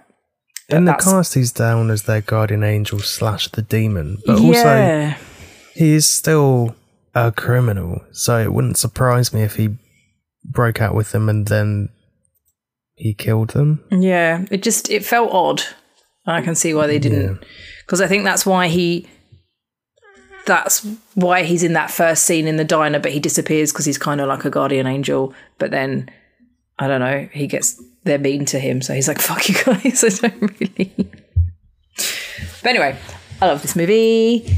There's so much going on. There's so much we didn't talk about like style wise um bits like when they're in hotel rooms and things you they've got big they've got windows behind them but they've got like tv and media playing behind them or like shots of like horses it's never the actual outside world Mm. Yeah. It's a window into the media. isn't it? yeah and when they're with indian guy there's like the word demon projected onto them and stuff like that and like he says he says to the his grandson that he's with you know they watch too much tv and stuff so it's i don't know how much of that was tarantino but that does seem a bit like him to be you know very much like movies making bad guys because i feel like there was like one copycat killer from this maybe but i think they only There was a couple. There was a there? couple. Yeah. Yeah so it was kind kind of meta and like we said with like ahead of its time with like famous even though that like they mentioned bundy and manson and stuff but like the the celebrity around serial killers and like them showing like going like when they're going to trial and everyone's like cheering them and stuff and mallory's like this is the best fucking day of my life. Like she's having a great time and fun with it and stuff yeah, so I saw this when I did film studies when I was 16 and it blew my tiny mind. Uh, I was saying to Andy beforehand, it did feel like, a because I haven't watched it in ages, it did feel at this point like, oh, we've seen this before. I don't want to say better, I did say better before. More coherently. Yeah, it is. It is a. It is very chaotic, and not even just in the riot and stuff. Just a lot of, like I said to Dad, it feels like a bit like a, a fan scene to me. A lot of stuff thrown out at the screen, which I enjoy. Um, but yeah, it would be interesting if somebody tried to make it now. I think it is. It was ahead of its time, and yeah, I, st- I still really enjoyed it. But I, it was the first time that I've watched it again and thought, oh yeah, I can see why. I don't want to say it's People not as good like as it. yeah, I was gonna say not as good as I think it is, but yeah, I can see why people don't like it or don't think it's as good as I do, if that makes sense. Because it is, it is quite a weird one. Yeah, I think this is the best thing Woody Harrelson's ever done, and obviously Robert Downey Jr. and I fucking love Juliette Lewis, so I will always recommend this film to people, and I will give it an eight out of ten. Very good. Do you know Juliette got into Scientology? Oh no, did she? Is she out now? No, I think she's still Uh, Seven out of ten. Uh, Andy, you've seen this film. You've seen it recently. Yeah, I saw it Yeah. recently, and I wasn't massively into it at the time because I was doing other things. Okay. I was building a radiator cover. If you're curious, this time I wasn't building a radiator cover, but I was working at the same time. So I sort of watched it in two phases: the first year, or like the first half, and then the one year later section Right. as a second half. I think the one year later half is much better. Hmm. It's more coherent and you can understand what's going on. The problem I have with the first half is that it feels like a student film where they're trying to force a metaphor by having like so many analogies or like imaging in the background to like be like oh yeah it's it's me- media is the real devil here and i understand that it's all about the way that real life violence and media covers it and our association with things like as an example ben and i are fascinated with that sort of shit. Hmm. So we are the market audience. And i understand that it's about holding up a microscope to that sort of stuff but it's so difficult to watch because it's just constant flashing and jarring images and j- just odd soundscapes. Like i like the bits like i love mallory with rodney dangerfield i think that's really interesting and i like the way that they've made quite a bleak Oh, you love Bleak. start to Mallory's life in a, quite a, mm, not a fun way, but like a, a an interesting take on it, and having it like a classic like 50s sitcom. And I think the script is good, but I think Oliver Stone has like really overdone the the style of it and how he's trying to make it look so different from everything else. It it's just a difficult watch. And I think the bits at the prison, that last hour is the is the best part because you know what's happening. You can see it and there's less like they don't have to lean into like the messaging behind the film because they're already there. You He know what's happening. the metaphors. I've got no issue with metaphors. I understand all the metaphors. It was just the way they were delivered for me. But all the acting was good. I fucking hate Juliette Lewis. But she was Ah, now we're not friends was- anymore. I can't. What do you mean you hate Juliette Lewis? I I just there's something about her that I really don't like. But I do love Tommy Lee Jones, so swings and roundabouts. Um, I thought some of the soundtracking was interesting. Oh, lots of Leonard Cohen. Perfect for that. Yeah, it looked when it wasn't the f- weird fucking visuals. It looked nice. So I don't know. I feel like this is a film that I should really like, but I maybe controversially would rather mm. see a Tarantino version of this, where he leans into the script and it's a bit more grounded. It will have so many feet in it, though. Oh, stop it. It would. that. It would. That joke's been done a million Would times though. before. No, it would have a lot more feet in it, which is fine. But I think it would be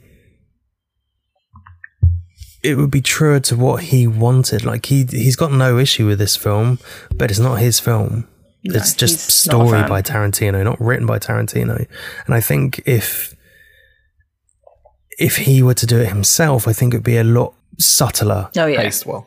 Well, it wouldn't be paced well. It'd be about seven fucking hours long, but it'd be subtler with like the messages between it. Like you wouldn't necessarily have like fucking flashes of like courtrooms and OJ Simpson and shit. Is well, okay. i- i- Is it is it because you think it's just full on all the time and there's no like quiet moments and stuff, and you would rather have that kind of like because I think the only real quiet moment is when they they, they meet the the Warren uh, in the uh, the Indian, Yeah. and they so that's like that's the only time I can remember him having a proper I quiet just- moment. But even then, Even then, you're still getting the like the the things quick yeah. shots and the cuts between the snakes and everything, and like I think it, I think it's just too much trying to shove it in your face. You know, I think if it was a more subtle sort of narration, Shove it in your face. yeah, if it was a more subtle oh, narration Sixteen-year-old me was not subtle. on real life violence and media's coverage of it, then I think it would be much more interesting. Hmm. but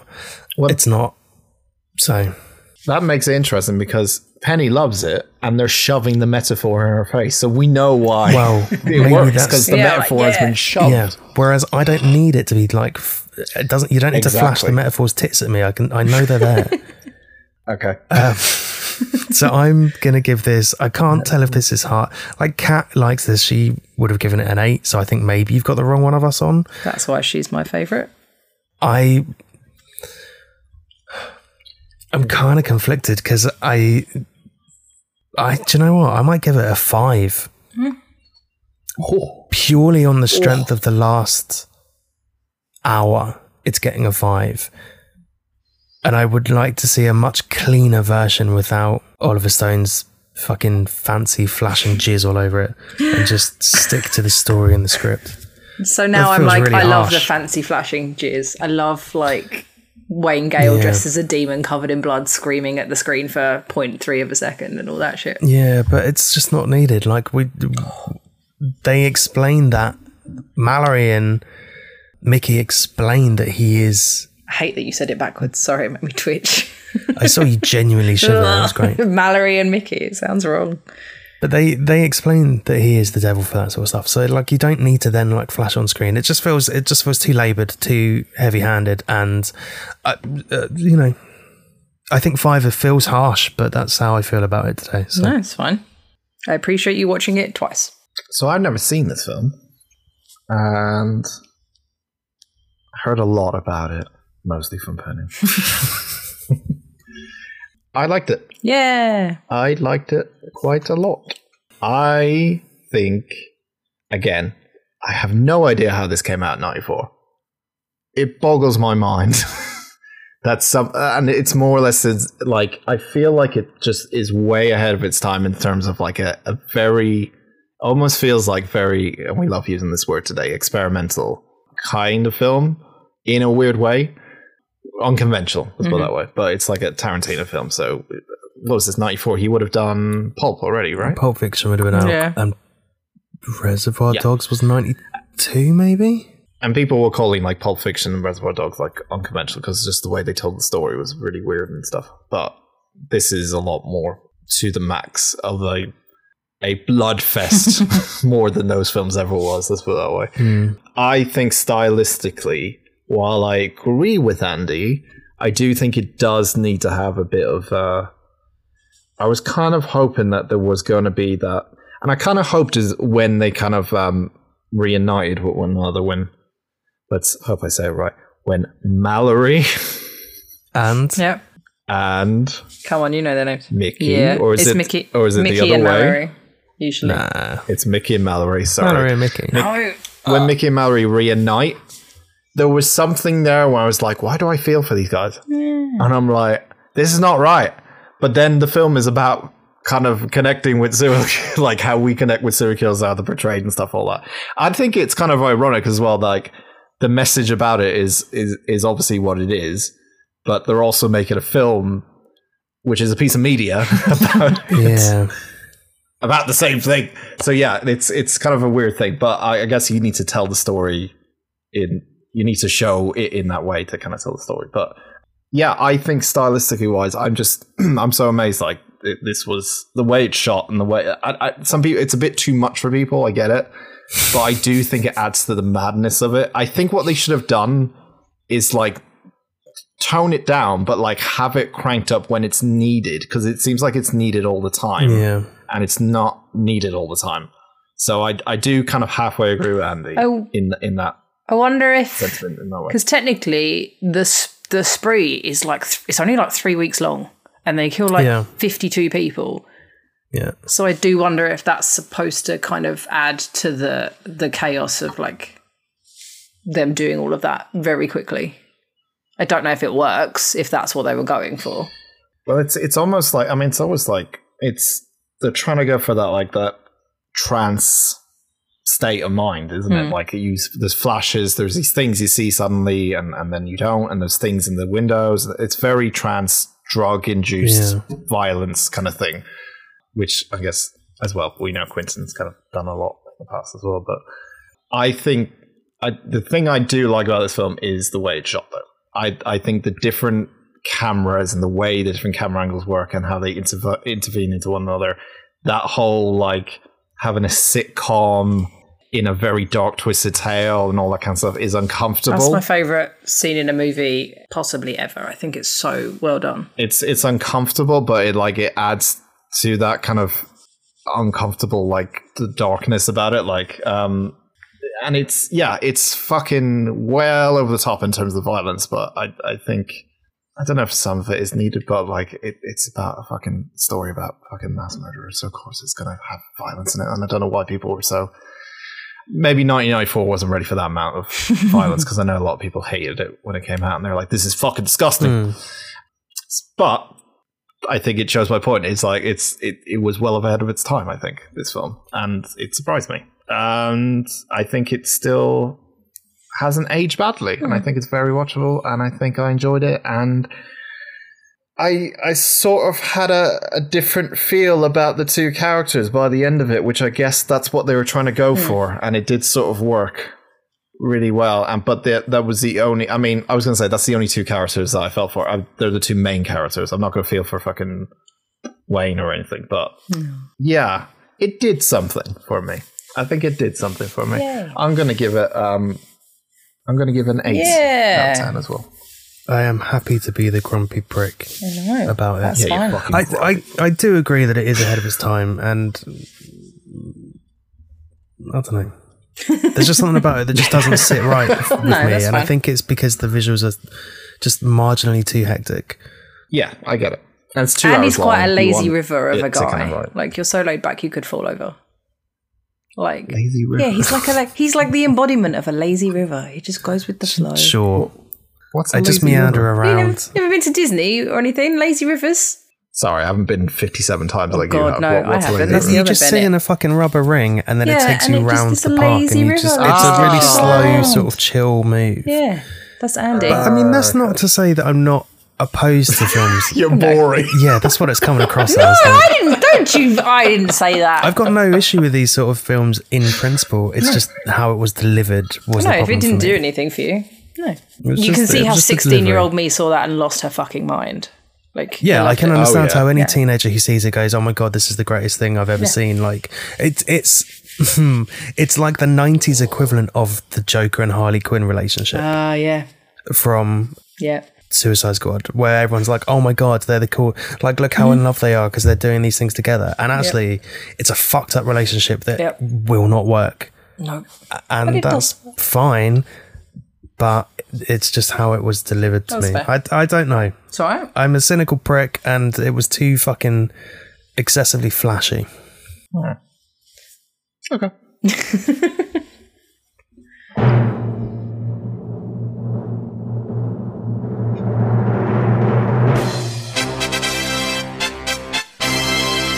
It's a penny Oh film. my god. So, okay. So, in two weeks' time, we're going to be watching. Hi, gang. Just uh, gentle heads up. We have changed the film from the hat. We are now going to be watching Victor Crowley. That's right, the fourth in the Hatchet series. You could say it's the final in the Hatchet series. I don't think we're that lucky. I don't think it's going to be the last, but we'll see what happens. We'll address why we're changing it next week. But yes, the Hat film is Victor Crowley.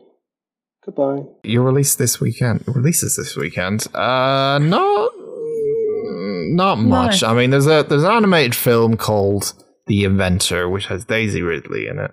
Hasn't been in anything for a while, I don't think, since her backlash at Star Wars, which looks kind of fun. I guess there's another animated film called The Warrior King, which looks kind of fun. Uh, I guess since he's been acquitted of all his charges, Kevin Spacey's got a new film coming out this week uh, called Peter Five Eight, which has Rebecca De Mornay in it. okay, Kevin Spacey, Rebecca De Mornay.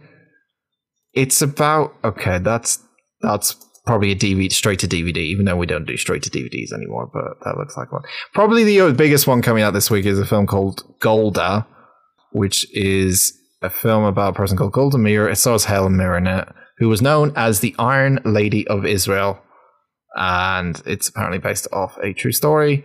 Helen Mirren looks doesn't look like Helen Mirren in it. She's completely like makeup to fuck. She looks way older than she is, and looks interesting. And Some that's someone it, told I me think. about the next uh, Barbenheimer. The two, the next two movies that are going to come out and, and create a Barbenheimer type thing. Oh, I did. I did.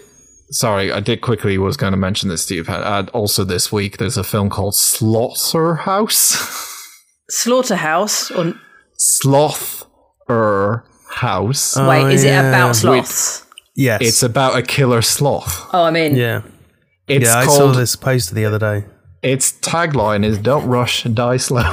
I'm in. Some someone tell me where I can watch that. I'm in. you can. I. It's coming out on uh, August thirtieth. Okay. So there you go. Well, Slotherhouse. apparently the uh, the next Barbenheimer is going to be in October. The uh, the newest Saw movie, Saw X, is being released the same weekend as the Paw Patrol movie. So I'm well excited for Saw Patrol. if anyone wants to, Saw Patrol. Yep. It's oh, good. Mm. I can't take credit for that. Someone sent me that. Can't remember who it was. Sorry, but I'll at least go and see Saw. I'm not going to go see Paw Patrol. I won't know any of I'm the gonna lore. see Paw I've not. I've not seen it before. Not- Like, yeah, any of it before, so Yeah, I don't I'm know not any of the, of the lore. Apparently, the, the lore is quite deep in Paw Patrol. Like one's a one's a fireman, right? There's a fireman dog, One's a police officer. a policeman dog. Yeah, there's a fireman. One's a um, astronaut. I think so. I think there's like an army dude. I, I've, mm, I've got to be honest with you. I prefer PJ Masks. Hmm. Much better. More, more your thing. Yeah. Yeah, you know, superheroes. I, my question is, where are the adults at night? Because these kids run around Sleeping, hmm. saving the world, and the, the adults are like, drinking wine. That's what adults do, right? you, you don't see any of them like strolling down the street with the knobs out. So No, they're all at home. Oh yeah. with the, yeah, but you don't see any silhouettes at the window of people with their knobs out. What if they're sleeping? with their knobs out. Also, are you standing in front of your window with your knob out while you're having sex? You're not. Like, I also have a question about that as Yeah. well. That's, Yeah. What, what, why, why are you standing up by the window with your knob up? Oh, we've not done the socials, so I can't just stop recording. Penny, do the socials. We'll we'll come back to this. Penny, Come back to socials. No, because then he'll stop recording. no, no, no, no, no. Do socials. We'll come back. We'll end on this. Go- do Okay, socials. you Come can find us on Facebook and Instagram at Unusual Suspects Pod and on Twitter at Unusual Podspect. I'm at Penny underscore Photopit. He's at Dan Talks a Lot. He's at Joyce's21. See you next week. Bye. Right, what are we doing?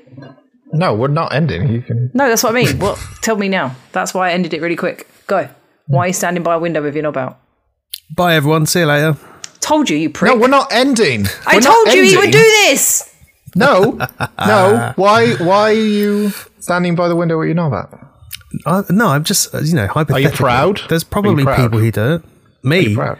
Yeah. No, not not currently. Is is it is it like a is it a um Not currently. Is it one of those things like a like a voyeurism where you hope that someone's passing by and they see the silhouette of your knob and you're I like think check it out. That would be an exhibitionism thing, but no. oh, it probably is. Yeah. But I'm just saying, hypothetically, someone in the PJ Mask universe, Yeah. adult wise, must be into that. Should be standing by a window with their knob Yeah, because there's there's you know people people are weird. People are into all sorts of shit. Not me. Says the guy who. Good night, everyone.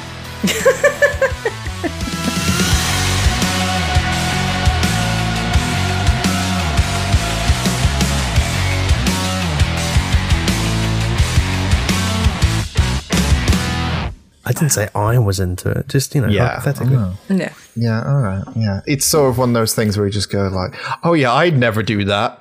Just casually brush it under the rug. Yeah, exactly. Like squeezing your nipples. Brush it under the mm. carpet or sweep it under the rug. Pick one. You can't have both. What What did I say? Brush it under the car. Or brush it under the rug. I mean, I have a rug and a brush. no, you sweep it. You I don't have a carpet. Gently brush the curtain as you're standing up next to the curtain. And What, with your hopefully knob? the- with your knob, and then hopefully someone sees you, and you're like, "Whoopsie!" Hmm. That's exactly what happens. I'm like four stories up, and I worry like sometimes if I get out of bed and go to the fridge because yes, I'm fat, and that's what happens. That someone's going to see me from like the Matalan car park, but I don't think you can. And point. Just got tits out.